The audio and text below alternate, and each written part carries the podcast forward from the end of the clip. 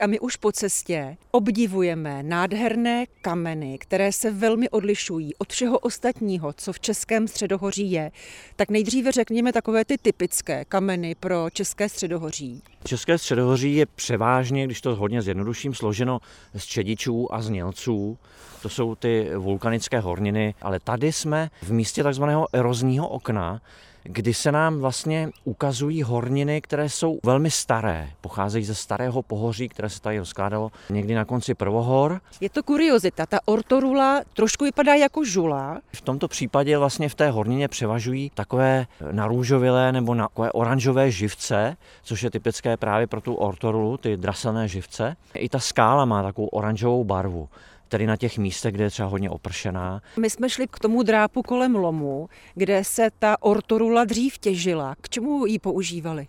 Tak eh, ona se hodila eh, obecně pro stavební účely, a také se z ní vyrábělo sklo, například v Ústí nad Labem, protože ten velký podíl křemene v té hornině, tak ten vlastně předurčuje tu horninu k tomu sklářskému zpracování. No a dokonce jste říkal, že i ten ďáblův dráp měl na mále. Hrozilo, že při těch odstřelech té horniny by mohlo dojít jako ke zřícení té krásné skály. Naštěstí tedy ti milovníci přírody za první republiky tak tomu zabránili a ta skála je tady dodnes. A ten ďáblův dráp je vlastně součástí takového masivu, takového masivu s dávnou historií.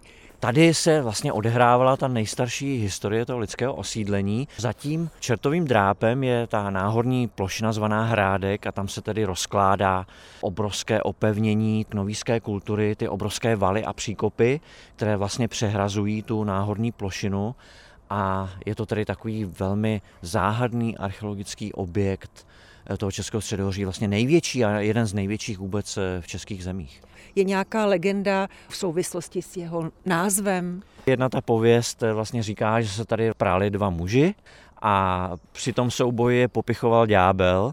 Nakonec vlastně ten hněv těch mužů se obrátil proti tomu čertovi, takže tomu čertovi nakonec nezbývalo, než vlastně utéci a eh, když teda utíkal, tak ty svoje drápy zarazil právě do té skály a ty otisky těch drápů můžeme vlastně na vrcholu najít i dnes. Ten další výklad může být eh, třeba o nějakých runách nebo o nějakém písmu. Ano, to je taková trošku jako spekulativní teorie.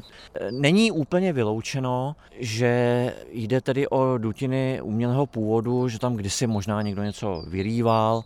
Ten ďáblův dráp využívají dneska i horolezci. Můžeme odhadnout, do jaké výšky se drápou na ten dráp? Asi tak 15 metrů. Skutečně je to jako kolma, stěna asi to nebude úplně nejjednodušší lezení.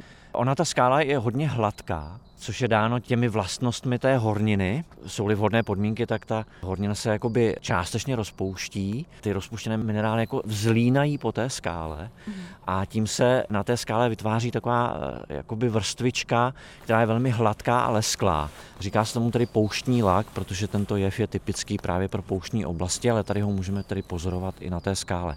Projevuje se to tím, jednak když si na tu skálu sáhneme, nahoře teda hlavně, tak na tom vrcholu, tak je to velmi hladké a zároveň tam nevidíme žádné mechy nebo lišejníky, protože nemají možnost se tam uchytit. Je to opravdu hladké jako mhm. sklo.